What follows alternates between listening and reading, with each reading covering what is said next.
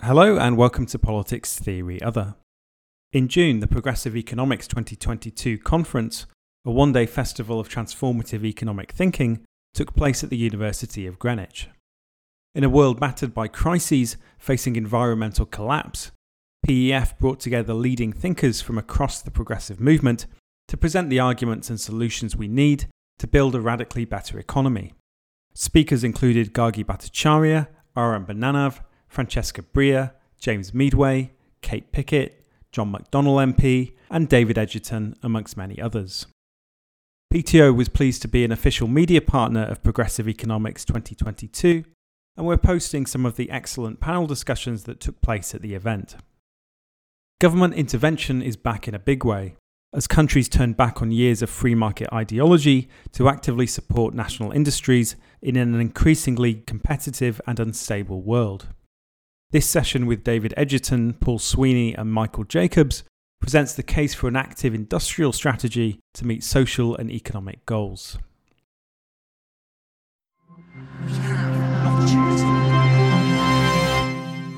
This is Progressive Economy Forum. This is a recording of the Industrial Strategy or Industrial Decline panel from Progressive Economics 2022, a festival for the future of economics. Government intervention is back in a big way as countries turn back on years of free market ideology to actively support national industries in an increasingly competitive and unstable world.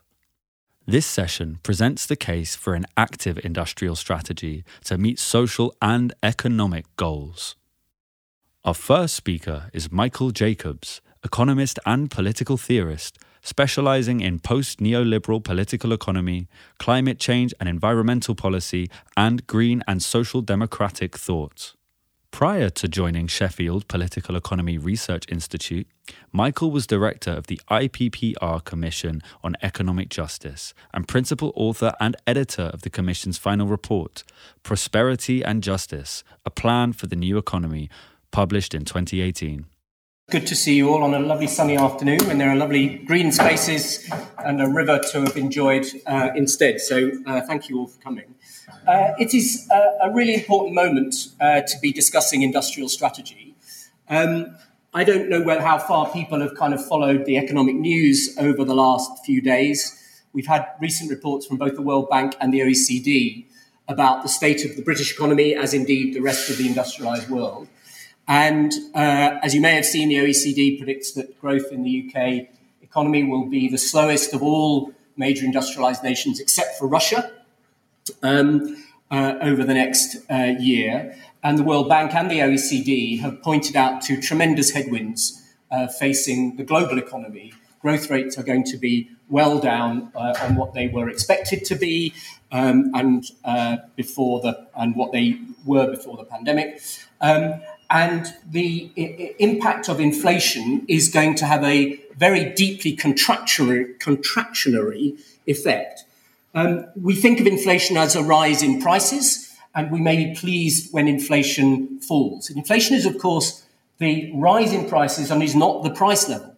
When inflation, presumably towards the end of next year, uh, is as expected, falls back to normal levels, there will have been nearly two years of inflation running between 6 and 10%. And that means that, let's say that's an average of 8% over two years. That means that everybody's incomes, or at least all the people who buy uh, the standard basket of goods, their incomes uh, in real terms have fallen by that amount over that period, minus whatever wage or benefit increases they've had. So wage growth at the moment is running quite healthy. It's about 4%. Um, so let's take that off and let's say inflation is 9% this year. That means there is a general reduction in income of 5%. And even when inflation returns to nothing, which it won't do, you've lost that 5%. That is a reduction. The price level has risen. A rate of inflation of nothing doesn't mean prices are coming back down again. It means prices are staying up there and they're not rising any further. So this is a very big cut in incomes. That's what inflation does. And of course, this hurts people whose incomes are lower much more than it hurts people whose incomes are higher. So we are going into stagflation now, almost certainly, uh, possibly into a, into a formal recession when income, the gross national uh, product actually declines, but certainly very poor growth We've got incomes now uh, uh, falling at their fastest rate uh, for quite a long time. Um, and as we know, that's having tremendous impacts, uh, really desperately serious impacts on people at the lowest um, income levels. So the British economy is not coming out of COVID well. Um, it's coming out slightly worse than other economies, but all economies, advanced economies, are coming out badly. And we went into the pandemic in not a strong position either. Um, and the basis of industrial strategy as a way of thinking about what you should do about this is to acknowledge that there are deep weaknesses in the structure of the British economy. And other countries, most other countries have a much more advanced form of industrial strategy than we do, but let's talk about the UK.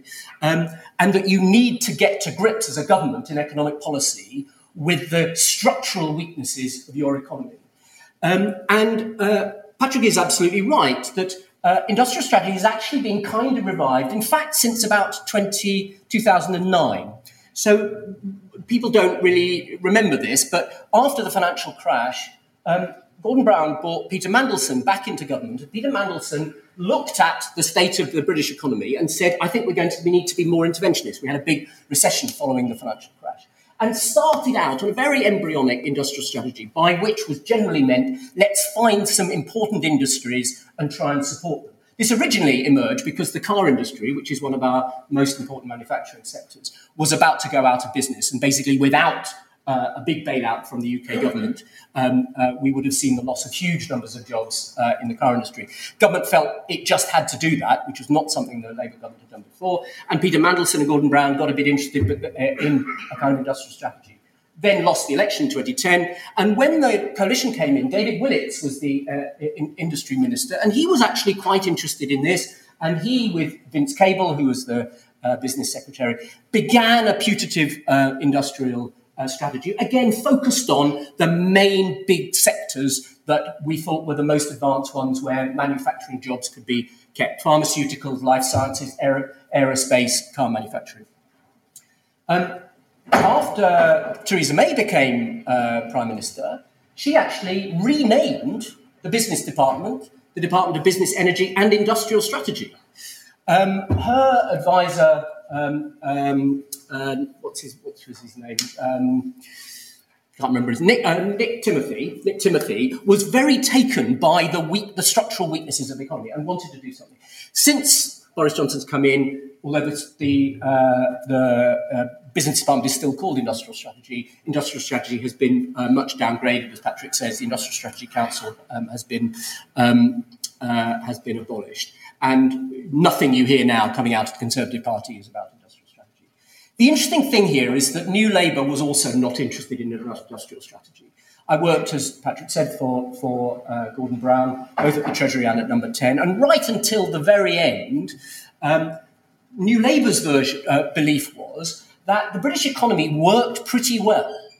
And the engines of growth, which were largely the finance sector and professional services, those are much our biggest export sectors, and a number of other sectors were working pretty well, generating growth, generating employment. We had quite high employment in the 2000s, um, and generating tax revenues.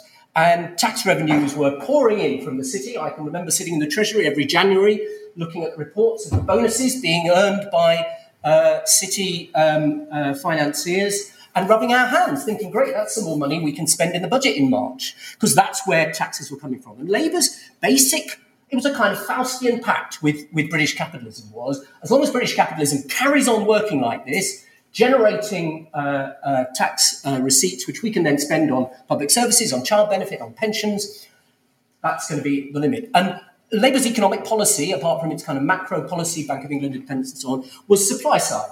We will make sure that people are trained. We did various kinds of initiatives, most of which didn't work, on training for adults, for young people. We will spend more money in, uh, in education, uh, higher education. We will increase the number of graduates and so on. We will do some, do some infrastructure, but not a huge amount. We did some, some. But basically, we'll help on the supply side, and then the economy will do its bit in generating that growth, that employment, and those tax revenues. And for a uh, it worked pretty well, actually. The 2000s were pretty good, pretty good times. As we now know, it was all based on a completely unsustainable financial model. The debt that was being built and the risk that was being built in the financial system all came crashing down in 2008. What New Labour didn't do was address the fundamental weaknesses uh, in the British economy. The British economy has five, at least five, but I'm going to limit it to five, huge problems which cannot be addressed by macroeconomic stability, uh, on the one hand, which is kind of keeping inflation under control, and uh, a bit of supply side uh, labour market uh, training and so on on the other, where you need the problems that you need actually to get into the engine of the economy to do something about. So the first is that our productivity is considerably lower than our main European counterparts. It's about uh, four fifths uh, of France's, three quarters of Germany's um, and, uh, and has basically stalled. Productivity growth has stalled since the financial crisis. There's been almost none. So our productivity is not improving. And obviously, productivity is not the only reason that you get wage productivity improvement. It's not the only reason you get wage improvement, but it is a very important basis for wage improvement. Our wages in the UK have been stagnant now, on average, since 2008. And if you trace the path of productivity and wage improvement uh, before 2008 and continued it to now, we would all be several thousand pounds richer than we are today. And obviously, the financial crash had the first impact austerity, then we had the, uh, the pandemic, um, uh, uh and so on. But we have a productivity um, problem. Why do we have a productivity problem? Well, we have a much lower rate of business investment and indeed public investment as well, although that's been rising a little bit recently, than our uh, European counterparts. And by the rate of investment, I mean the percentage of GDP, of national income, which is invested. Our rate is much lower than other countries. And it's investment that generates productivity improvements. It's investment in equipment, technology, uh, it's investment in organization, and it's, and it's investment in, in skills. And if your investment rate is low, you're likely to have a very low uh, productivity rate. Um, uh, thirdly, we have an incredibly geographically skewed pattern of investment. Almost all the investment in the last 30 to 40 years, not all, but a huge proportion has gone into London and the Southeast. Um, the golden triangle between London, Oxford, and Cambridge is where much of our uh, most productive uh, companies, in the sense of new technologies, uh, growth, and so on, uh, have been. And as everybody knows, we've seen the decline of many other parts of the country. Pockets of activity around cities, certainly, but nothing um, like the, the spread out geography, uh, economic geography of a country like Germany. Um, where there are there are growth nodes uh, all over the country. We've got a very very skewed. We are the most um, uh, un- geographically unequal country in Europe. Fourthly, we have a very poor balance of trade. Um, if you look at our trade figures, we are constantly in trade deficit, which is made up by capital inflows. So you wonder why so many companies have been bought up uh, British companies have been bought up by uh, foreign uh, uh banks and companies, our water companies, our energy companies, uh, our airports, and various others. Well, that is necessary in an economy which is not producing enough foreign, which doesn't earn enough foreign exchange to pay for all its imports. You have to have capital inflow if your trade balance is in deficit, which ours has been. We don't produce enough that other people want in the rest of the world. So we live on the inflows uh, of capital from uh, abroad. Um, we have very successful financial sector in terms of exports, uh, but we have a very, very concentrated export profile. Other countries have much more diverse export profiles. Um, and fifthly, we have insufficient investment in green and low carbon sectors. And I pick that out as a kind of subset of investment because climate change is one of the great problems we face. Uh, our contribution to it historically and still today is huge. Uh, it is our legal responsibility now under our Climate Change Act and our 2050 net zero target to reduce our emissions. We're not on uh, that path. So we have major problems which we need to address. Why do we have these problems? It's about the structure of the British economy and about the engine of the economy. So, firstly, um, we have uh, uh, uh, had a, a huge problem of a uh, of an over flexible labour market. This used to be a success, apparently, of the British economy. So during the boom years of the, of the 90s and 2000s, we would boast about our flexible labour market. which enabled people to be employed very easily and quickly. Um, and uh, I worked in Paris for a while, and uh, and I said to the organisation, "Do you want to employ me?" And they said, "It'll take us two years to work out to get the paperwork to employ you. Can you just be a contractor?" In France, it's very difficult to employ somebody. It's a very bureaucratic process. It takes months and months. In the UK, you can be employed just like that, and so we have a, and of course, you can be sacked just like that as well. You don't get any employment rights for a year, and we have a gig economy that um, that. Uh, uh, two years, um, uh, quite correct. Uh, and we have a gig economy in which is uh, lot, many, many people, nearly a million people on zero hours contracts now, 15% of the labour force self employed. Of course, many of those people not proper, not really self-employed. They're just working for, for a single uh, client and so on. Now, what's the problem with that labour market? Well, at a personal level, it makes people very insecure. It's a very, very poor basis to build a society on, for people to build lives on. But in terms of productivity, it means that it's much too cheap for a firm to employ um, uh, an extra hour of labour, not even a day of labour anymore. An extra hour of labour, if you need a bit more production, you can just pick some extra hours of labour and that means you don't invest in the equipment, the technology, the organization, or the skills which will actually raise productivity. So our labor market is now acting against the need to improve our, uh, our productivity. Secondly, we have a shareholder based model of governance of our companies, which increasingly over the last 20 years has tended towards a focus on short term returns rather than long term investment we have a, a corporate governance model which basically gives priority to shareholders and to shareholders however long they own the shares. So most shareholders now, uh, the average length of time that a share is held in a British companies is six months. Most workers work for those companies for six, for, on average for six years. This means that the people who own the company have very little interest in its long-term success because what they want to know is is their share going to be worth more over the period in which they can they might wish to hold it uh, and sell it. They have much less investment in the success of the company than the workers do, but they are the owners, and increasingly. Um, because of the lower rate of profit that was being earned, shareholders are saying we want profits, we want dividends. And companies are being forced into doing things which improve the dividend, including buying back their own shares. Lots and lots of companies now buy back their own shares. We saw this with BP recently. What is it going to do with its huge profit it's made out of the uh, recent oil price increase? Well, it's going to buy quite a lot of its shares back, which raises obviously the price and the value of the shares to the remaining shareholders. It also increases the remuneration for the executives who are paid in shares. Um, um, but this focus of a shareholder uh, based uh, corporate governance system on quick returns means that the long term investment in innovation, technology, and so on isn't occurring. Anybody who's seen or heard Mariana Mazzucato will have heard this uh, argument before, very convincing uh, argument she makes. Um, thirdly, um, because we have um, uh, uh, because we allow investment, geographic um, investment, to be basically decided by investors and private the private sector, we have uh, and we have very few mechanisms to kind of push them out beyond London and South East. We've allowed this geographic concentration. Fourth, our banks invest mainly in land and property.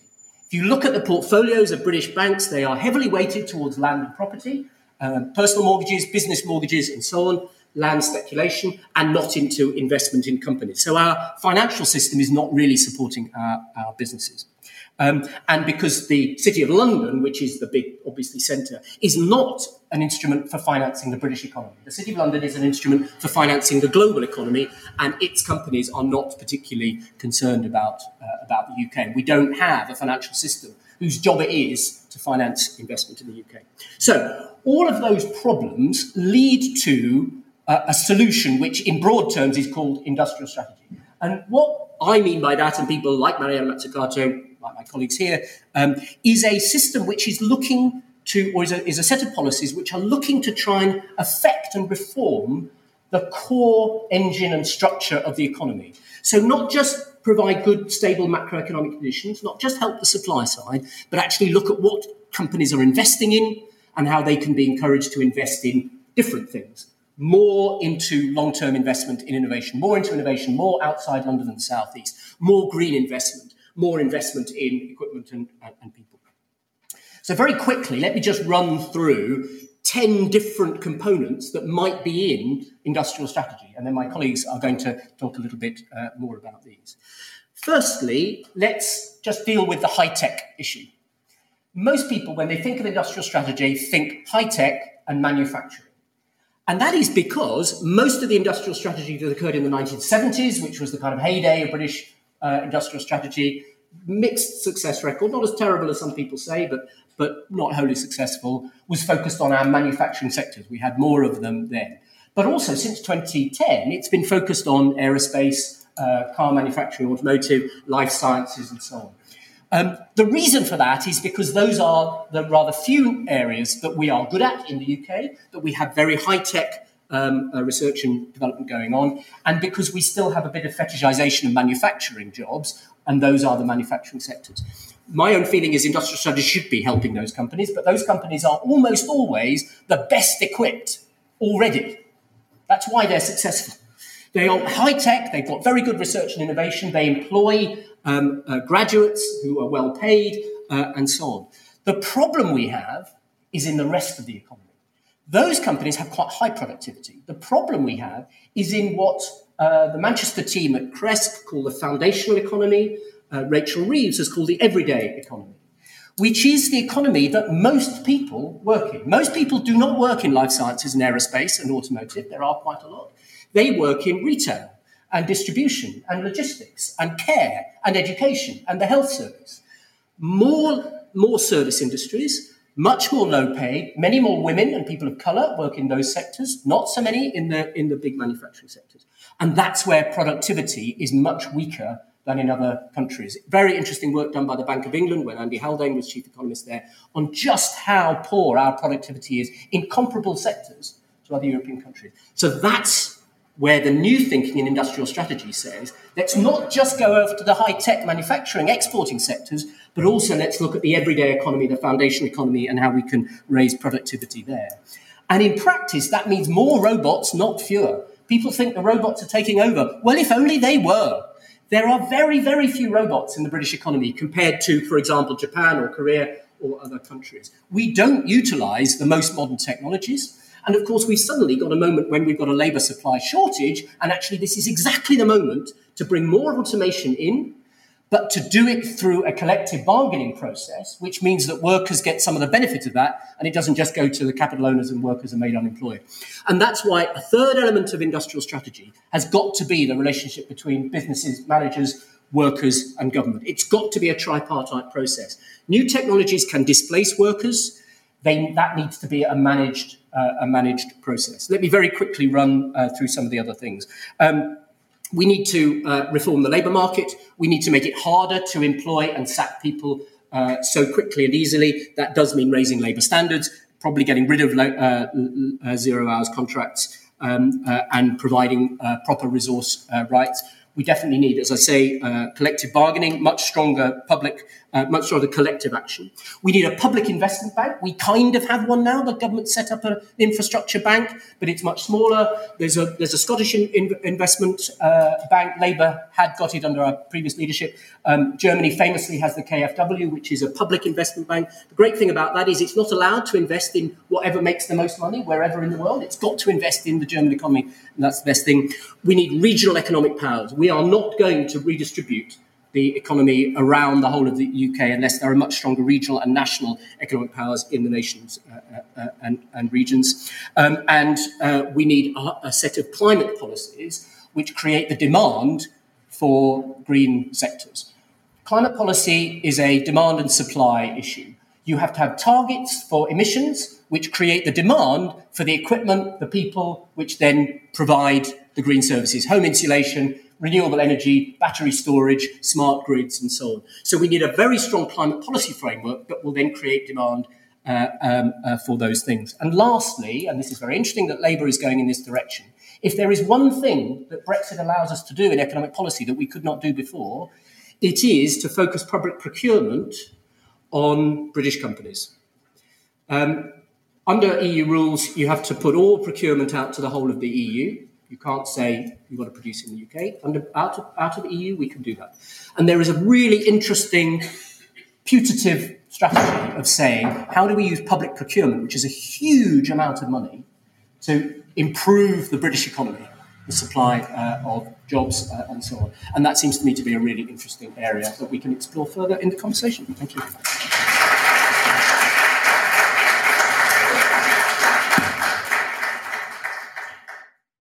Our next speaker is Paul Sweeney, a member of the Scottish Labour and Cooperative Party. He currently serves as member of the Scottish Parliament for the Glasgow region. Thank you very much. Um, well, quite the quite the scene setting. Uh, I think it's fair to say um, about the structural weaknesses of the British economy and some of the characteristics which undermine attempts historically to introduce an effective industrial strategy which promotes high investment, promotes high capital stock in the economy. Um, and I think some of the you know reasons for that are long running and actually date back to the Victorian era in many cases. British industry was heavily characterised by depressing wages, highly stratified um, labour markets, you know, trade unions that were highly um, fragmented, and so on. Uh, these things have been driving downward pressure on wages across the British industry for decades, centuries, since industrialisation. Um, and it's a relatively recent post-war phenomenon where that that leverage was garnered in the British economy um, and has since been dissipated again. So I think it is an interesting proposition. And in my background, why I became interested in industrial strategy, became industri- in, interested sorry, in British industry, was because of my background. I grew up in Glasgow, which was probably one of the most rapidly industrialised cities in the in history of, of the modern world um, but also suffered the most rapid deindustrialization simultaneously, oh, subsequently. Um, so I grew up in the 1990s. My dad worked in the shipbuilding industry. Uh, and you know, one of my first formative experiences was being on my dad's shoulders at the launch of a ship on the Clyde.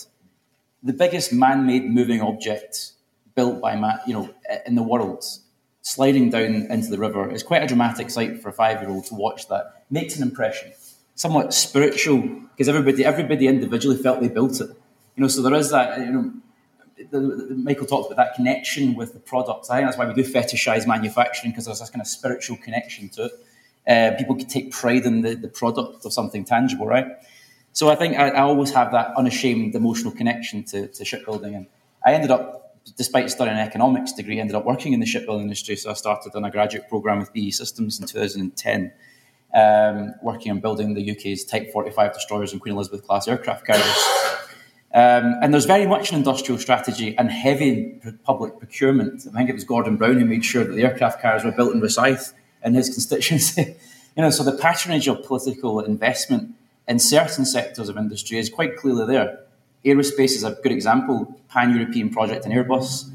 Uh, you know, the subsequent uh, 1980s, 1990s investments in the automotive industry seeded a very robust uh, automotive industry in Britain. And of course, our defence industry has always had a fairly resilient state involvement, um, which is very much uh, the, the, sort of best example I could, I could say of um, industrial strategy extant in Britain today. But I've always hankered after why don't we do more? Why did Britain at the end of the Second World War build a third of the world's ships by tonnage, yet it builds barely 1% today? Why did that suddenly collapse? What's the story behind it? I devoted much of my undergraduate studies to that question. And it wasn't for lack of trying uh, in terms of reforms. Most notably, Tony Benn, as Minister of Technology, built a reform package for British shipbuilding in the 1960s. It was commissioned, Sir Reay Geddes produced a report in mid 1960s to reform the British shipbuilding industry into regional conglomerates or horizontally integrating them all. Um, but the problem was it was just changing the badges above the door, the fundamental root causes of problems, many of which identified by Michael in his, his statement, his, his lecture, um, lecturette, uh, were very, very clear. Low wages, antiquated production system, uh, and inability to raise capital for reinvestment. And the state wasn't prepared to do what was necessary to make it work. Um, and my kind of take home from that lesson is whether go big or go home on these agendas. Germans did it, and the Japanese did it, and the South Koreans did it because they had a national, a fully integrated national system of innovation that was formed around financial institutions, government missions, uh, and big industrial firms that were able to leverage the sort of capital and investment and focus and patience to deliver the changes that were needed. I won't go into the details of that, but to give an example of how things were failing in Britain whilst other, other nations were succeeding, an interesting one is when I went along to a lecture at Glasgow University a few years ago, and the guy who was giving the lecture was a guy called Sir John Parker, um, who wrote the most recent national shipbuilding strategy for the UK. But he started his uh, career in Harland and Wolff, most famous for building the Titanic, or infamous for building the Titanic. But he was the managing director of the company through the 1970s and 1980s, when it went through a period of nationalisation and then privatisation.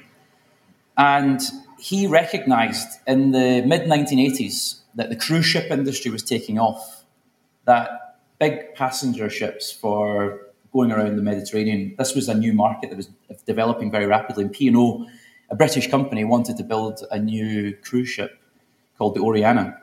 Um, and he commissioned a team to develop a design and a product. Uh, they took it to the UK government. It was Ken Clarke who was the minister responsible at the time. Said, we just need extra seed financing. We need to get patient financing to front load the, the, the cash needed to build this ship and to tender competitively internationally against German shipyards for this order. Sorry, we're not interested. You've had enough money. Maggie wants rid of it all. Uh, and his point to me when I said, "You're now the chairman, not only not only leading the national shipbuilding strategy, but you're also the chairman of Carnival Cruise Lines, which owns Cunard and various others, world's biggest operator of cruise ships, based in Southampton." Like, does it not strike you as a little sad as a shipbuilder by background that none of these are getting built in the UK? That they're all getting built in 90% of the world's cruise ships built between Italy, France, Germany, and Finland. Why didn't Britain get in on that action, given its heritage in this industry? And he told me that anecdote. But then he said, to sum it up, really, we had the right strategy in place. The problem was, as soon as it was starting to become affected, it was suffocated. There wasn't the patience and persistence to see it through because our system is so wedded to political expediency and to impatience in politics, sunk costs fallacies about, oh, we've done too much already, let's get out of it. We've wasted public money in a lame duck industry. Um, and that's why we didn't get that first mover advantage in building that ship. Now, the yard that did win the contract, Meyer Werft in Papenburg, 40 miles from the sea, I may add, uh, has, is not only building two cruise ships a year, employing 20,000 people in a supply chain worth something like 3 billion. It's actually the world's biggest purchaser of theatre equipment because of all the stuff that was on these cruise ships. Uh, huge supply chain adjacencies, huge value added in its in its value chain. Um, not only that, as a maritime cluster in the German economy around slow speed diesel engines, around the, the, electrics, and everything else that goes onto the ships. Um, Britain lost that capability uh, completely, and that really was a real hard one to recognise that it was a sort of short term political agenda that, that militated against that potential. And now look at an economy like Belfast, where they could have been building those ships, massively deindustrialised, very precarious employment, very low wages, uh, poor mental health, all the rest of it. I mean, not just because of the political situation, but because underlying political economy was so badly damaged as well. And I think that speaks to a lot of the problems that, that Michael um, referred to. It illustrates them quite starkly, I think. And we can't get away from that issue because even today, when the government tries to make something work, it's always tending to happen in the context of distress or failure.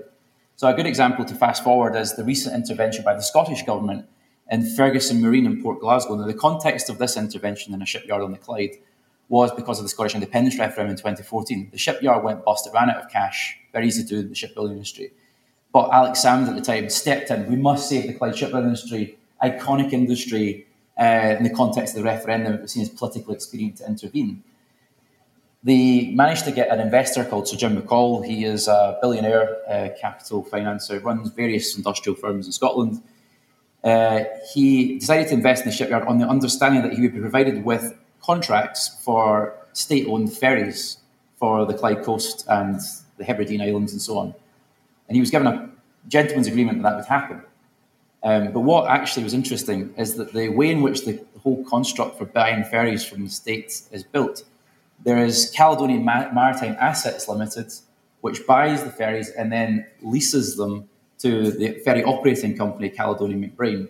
And all that was set up because of EU procurement rules, because you couldn't have the same state company buying the ferries as operating the ferries, and you had to periodically tender them against each other the kind of absurdities that were introduced by some of those competition rules. So CMAL decided, CMAL Caledonian Maritime Assets, were buying the, the, the, ships, didn't want to give it to a Scottish shipyard. They were hostile to it. Their board were full of German and Dutch and various other industrialists.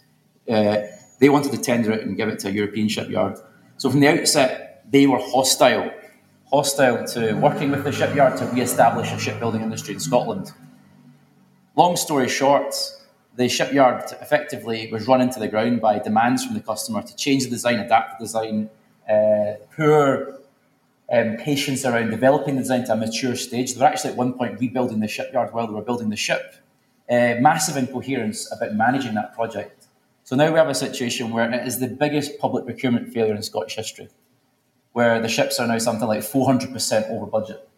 And it would literally be cheaper scrapping than starting again. And there's something that uh, uh, it's a completely different subject, but Jane Jacobs, who critiqued urban planning in New York in the 1960s, coined a phrase called catastrophic money in terms of government intervention. And I think this is a, a, prime example of where if you don't have the strategy right, you throw money at the problem, actually has a catastrophic effect. It compounds the issue. So, whilst all the intentions and objectives were noble enough about restoring the shipbuilding industry, the manner in which it was carried out, because the structure wasn't put in place correctly, meant it was disastrous. And effectively, the whole exercise has failed.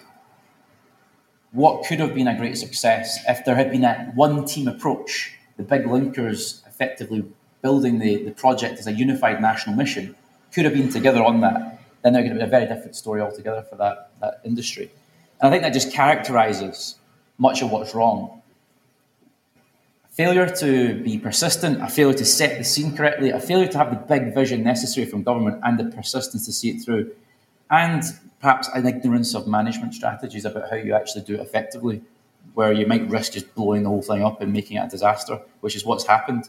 So I think there are case studies around the shipbuilding industry which show where we're not getting it right and perhaps where we could get it better because there's competitors out there who are doing it really well. Uh, maybe we can turn a corner on it. But right now, the British national shipbuilding strategy is pretty much entirely focused on naval shipbuilding. It's not got any interest in building the entrepreneurial base out into the commercial sector anymore, um, which is a great shame. And you know, there's so many other things I could refer to. I could talk all day about the issue of takeovers. You know, I spoke recently to the um, CEO of Skyscanner, former CEO and owner of Skyscanner, which was Scotland's first unicorn company, billion dollar valuation tech company. I asked him, why did you sell it to a Chinese company five years ago? And he said, simple answer is we couldn't uh, safely raise the capital in the UK to do it. So when we were growing out of control, we get scared. We didn't know how to raise the money. We kind of felt we were hurtling downhill on this bobsled that was getting out of control. And we just didn't have the expertise to tell us what to do next in this country. And we didn't have the financial institutions that were prepared to back us up and leverage the financing, gear the financing up. And I think that speaks to a lot of what Michael was saying about the failure to allow our companies to grow safely and securely with the protections needed to allow them to become the global players, the next Googles, the next Amazons, the next SpaceXs. Um, and we just don't allow that to happen. As soon as they show promise, they're snapped up. And to finish on one last anecdote, if I may, um, I'm trying to keep an eye on time.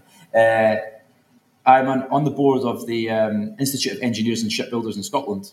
And every year we hold a dinner called the James Watt Dinner, and we award, uh, we induct people into what's known as the Scottish Engineering Hall of Fame. It's usually four people, three are dead and someone's still alive, just about. Uh, and we invite the person who's still alive to come along and give us sort of um, reflection on their experiences in their career. And one example was the chap who pioneered diagnostic ultrasound in Glasgow at the Glasgow Royal Infirmary. And he pioneered it by happening to know a pal of his who worked in, as a metallurgist in the shipbuilding industry. He said, surely we could use this for gynecological purposes and obstetrics. And tried it out with a few experiments, and it was highly successful. He worked for a company called Kelvin Instruments at the time. And he was just reflecting on how you know, transformational that invention had been that eureka moment of just working at the interface of two different industries and that kind of natural occurrence of innovation.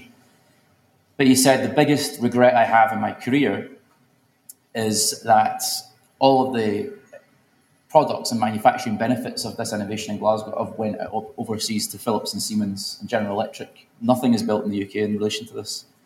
And the following year, we had the guy who invented the four-digit PIN number in the auto teller machine in Dundee uh, with our national cash register, which was a big state directed investment under the Wilson government in the 1960s.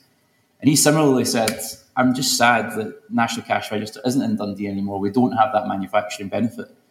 Um, and again, the common refrain was Why didn't we benefit from the manufacturing capability despite all this great innovation we have in Britain? Why can't we capture it and turn it into an industrial proposition that's resilient enough to stay the course to global success? So there's probably a challenge to finish on, um, and hopefully that's been helpful and insightful.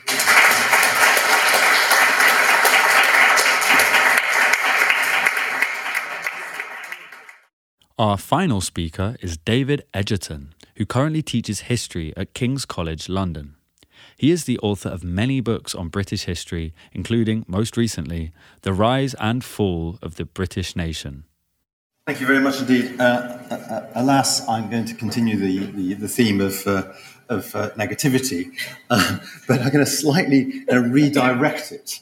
not so much at um, at, at what's happened in, in, the past, but how we, how we think about what's happened in the past.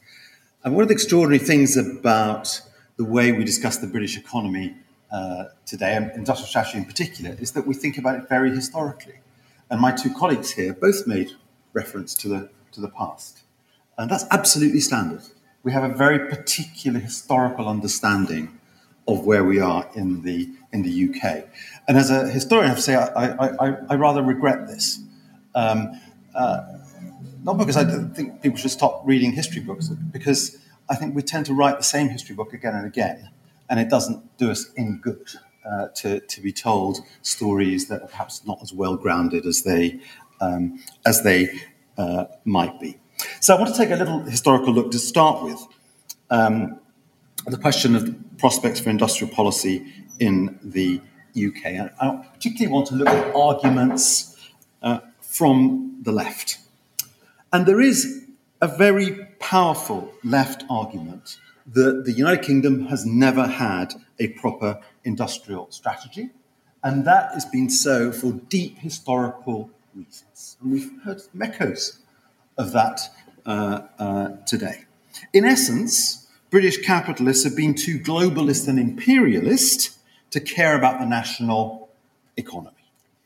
The British state has been too liberal and financial to be interested in an industrial strategy. The result of all this is that industrial strategy kind of never really happened, and if it had happened, it wouldn't have succeeded. How to deal with this deep structural problem? Well, you needed a new kind of government of the left with strong powers over the economy, acting behind protectionist barriers. And that government would then have the means to reverse the British industrial uh, decline. Now, the strongest articulation of this uh, thesis in, in political terms is the alternative economic strategy of the 1970s and 1980s.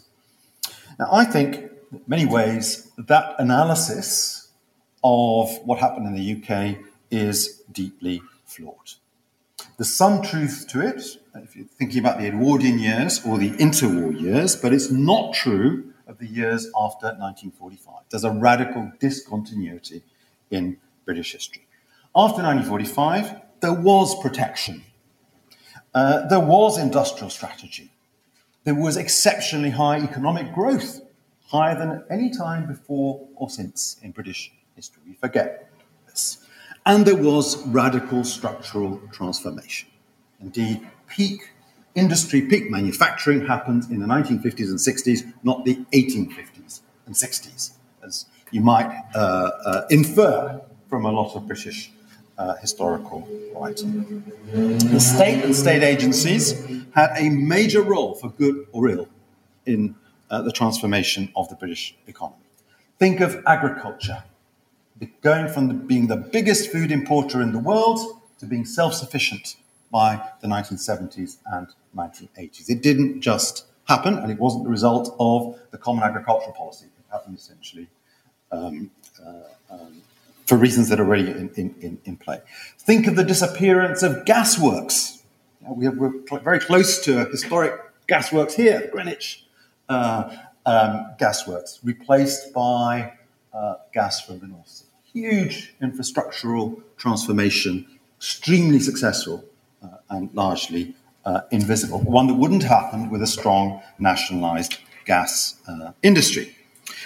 So there was, I'm arguing, a British developmental state. However much it suits uh, historians and commentators of the left to believe this could never have, uh, could never have happened.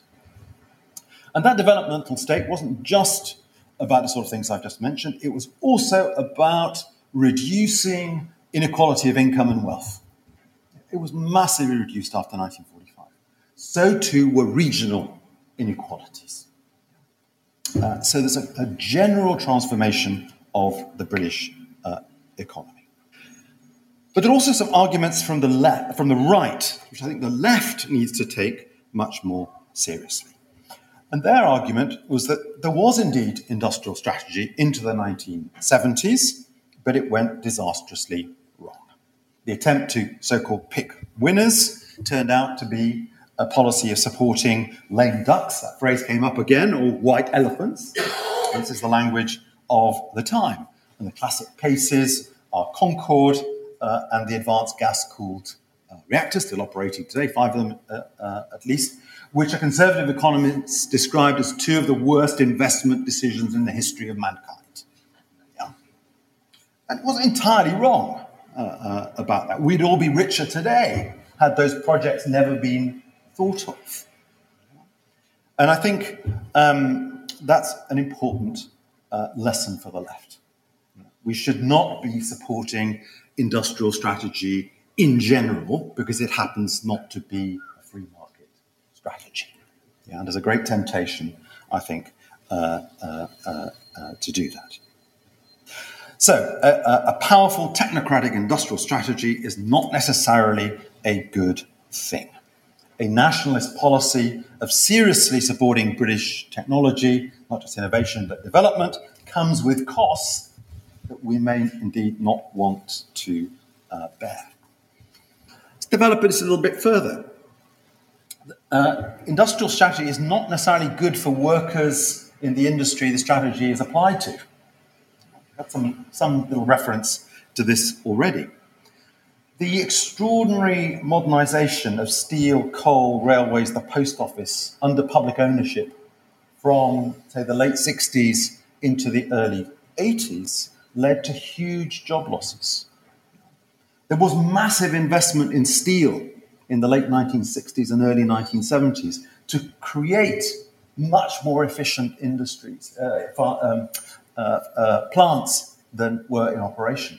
The closure of Ebbw Vale uh, in the 1970s, Michael Foot's own constituency, was the result not of neglect of steel, but of investment in modern, uh, in modern plants. The early Thatcher government had, in fact, this is radical to say this, it had an industrial strategy, a powerful and expensive industrial strategy. The case of coal, the policy was to continue to invest in the new super pits. The idea was not to get rid of coal production, it was to modernize it. The other side, hear about, is the closing of the so called uneconomic pits and the reduction in employment. It's worth noting, actually, the big reductions in coal output came in the 90s, not in the 1980s. Uh, we, do well to um, remember. Another um, uh, Thatcher initiative in industrial strategy, the bringing in of Japanese and other overseas car firms to replace the British car industry. Now, we talk about the British car industry as a success. It's a bit of a success, uh, it exports massively, 80% of production, something like that. But the UK has been a net importer of motor cars for the last 40 or 50 years. It's not that great a success in other uh, words, but it was the result of a very deliberate strategy you know, to bring in expert car makers and get rid of the, they saw it, the rubbishy British car uh, uh makers. Now, uh, that kind of industrial strategy, the Thatcherite industrial strategy, as well as the old Labour industrial strategy, was dead by the 1990s or nearly so. Uh, Michael was quite right to, to emphasize that in the Blair years, uh, industrial strategy was not a thing. Why not? partly because uh, the, the, the, uh, this, this, there was a powerful sense that the Thatcher Revolution had restored the competitive abilities of British capitalism. Very, very important and unusual conclusion for a Labour administration to, uh, to, to, to, to, to come to, but also because producing in the UK was not an issue of concern. We lived in a globalized world, and we should make use of the fact that we could import the best telephones from, from, uh, from China, the best uh, shower uh, equipment from Germany, and so on. It was a radical transformation, a radical move away from the policies of the years after 1945. But there's one area in which the Major government and then the Blair government, indeed government since, have had uh, industrial strategy of, of, of, of some sort, and that is a policy for research and development. Uh, indeed, a policy for research and uh, development has um, stood in for industrial strategy. Whenever there were demands to do something about the competitiveness of British industry, the answer was we are going to do more R&D and we're going to create mechanisms to transfer the results of R&D into the wider uh, economy. There's a strong belief, um, a long-standing belief, that the UK ha- is peculiarly creative in science, in technology, and in uh, innovation. And that's behind a lot of this strategy. I think we need, as the left, to take a much more critical view of British innovativeness and that direction of policy than we have uh, hitherto. It is important to recognise that that kind of industrial uh, strategy is actually a deliberate strategy to do nothing, to pretend to do something. My favourite example of that is graphene. Now, some of you remember graphene. Um, we should all know about graphene because it was going to be the great new thing of the future. We should all be wearing graphene clothes and going graphene powered buses and all the rest. We're not, obviously. Um, graphene was invented in the University of Manchester. Uh, Nobel Prize winning uh, research, perfect opportunity to throw money, encouragement at the great British uh, invention done by Russian scientists in, uh, in the University of, uh, of, uh, of Manchester. Um, George Osborne March of the Makers. Remember that? Uh, uh, nearest his, his constituency, uh, uh decided personally to put 50 million pounds into graphene. Great hullabaloo, radio programs, a lot of excitement, a lot of, lot of talk. 50 million pounds.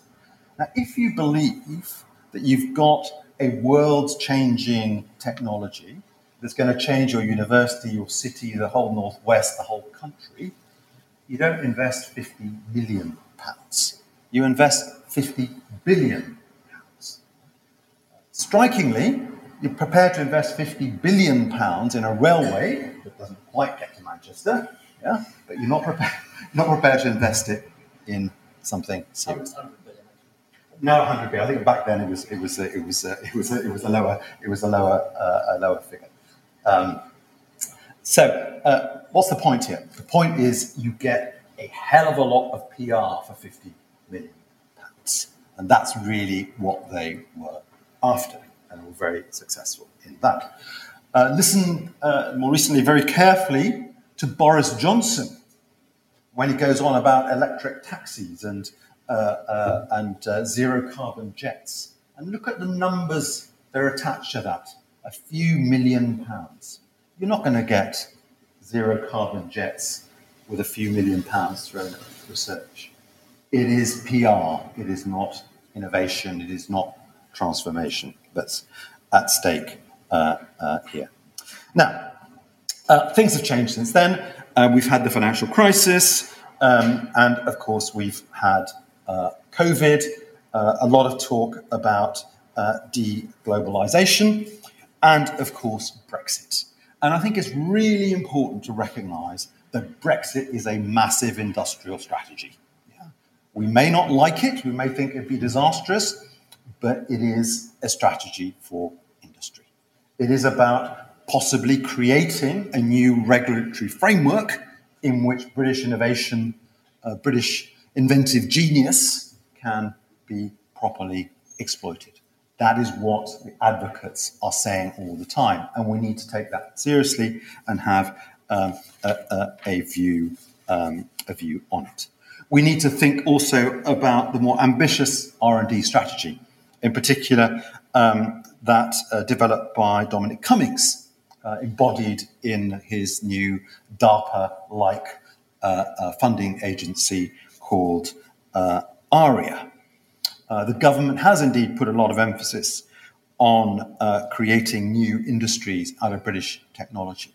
The trumpeting of the, of the success of AstraZeneca um, vaccine is a very important case uh, in point and has been quite successful and is quite often talked about as an example of what you could do with industrial strategy. We might note, however, that most of the vaccines that we've had put into our arms have not been AstraZeneca.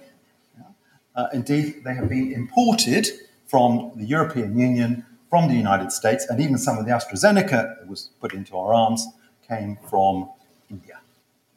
The UK is not a net exporter of vaccines, it's a massive net importer.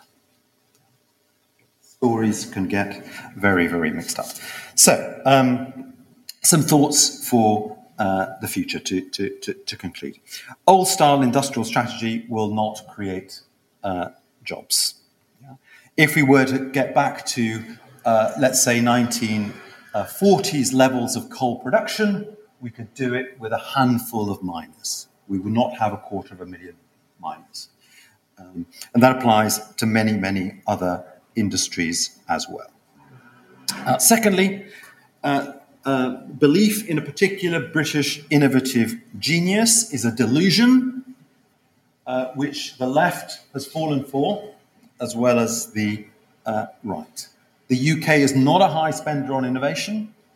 Uh, it, it, represents 2% of global R&D spend. Um, and it, so it is not in uh, the Premier League, it's in the first division. And if I were a football manager, I, would, I wouldn't uh, believe that the way to get from the first division into the Premier League is to buy Premier League players. That would be uh, a route to immediate bankruptcy rather than escalation up the um, up, up, up, the uh, the league. And there's another very important uh, uh, danger uh, inherent in believing that British high tech is the future, and that is that we don't take uh uh, uh, uh, we don't care enough about the industries that are actually operating. One, I was very struck by Paul's uh, story of the cruise liners it's absolutely right. The cruise line, cruise liner production did not go to Korea or to Japan or to China. It went to expensive European yards. Yeah? Now, why? What? There's another reason behind all this. If you were to go to a British uh, uh, industrial strategy minister and say, uh, "Minister, I don't think we should invest in all in this high tech." Uh, uh, uh, stuff. All this graphene, that's not really going to going to be the future for the UK. Somebody else will will take that up. But, Minister, we uh, have got a, some really exciting possibilities in building ships. That minister would turn around and say, "You're exactly the sort of sort of problem we have in this, this country. Nostalgic for the past, a past that can never be re, re, recaptured. You want to keep going with these old skills." uh, when we need to uh, completely uh, uh, transform ourselves into a modern economy. Yeah. But the economically correct route would have been to dump Concorde and have another QE2. So that's, those are the kind of things we need to, to think about. And indeed, we are beginning to, to think about. I was very pleased to hear um, uh, Michael uh, remind us about the foundational economy and the everyday uh, economy um, the need to reduce inequality, to think about services people receive, to think about people's wages, to think about people's security of um, uh, employment, to think indeed about the great bulk of the. And that's absolutely what we should do. Focus on reducing inequality in this uh, country, increasing productivity in general. And for that reason, I think we should drop the term industrial strategy. Because industrial applies to a small fraction of the total economy. And indeed, when we think of industry, we tend to think about manufacturing, going back to that, to that point. A tiny 10%, I think, or less of the, of the economy. We, we need to put that in its own box and focus on the big story, which is indeed the rest of the uh, economy. Very last thought this isn't just a theoretical discussion as to how economies work and whether we should intervene or not. The reality is, increasingly now, that we will have to intervene. Uh, it's not a choice between industrial strategy and no industrial strategy. It's the choice between different sorts of, of, uh, of strategy. And to do that, I think we have to be much, much more critical of the historical record of British uh, intervention. It's just not good enough to believe it has never been tried before. Let's go and do it. We've got to learn from the mistakes of the past.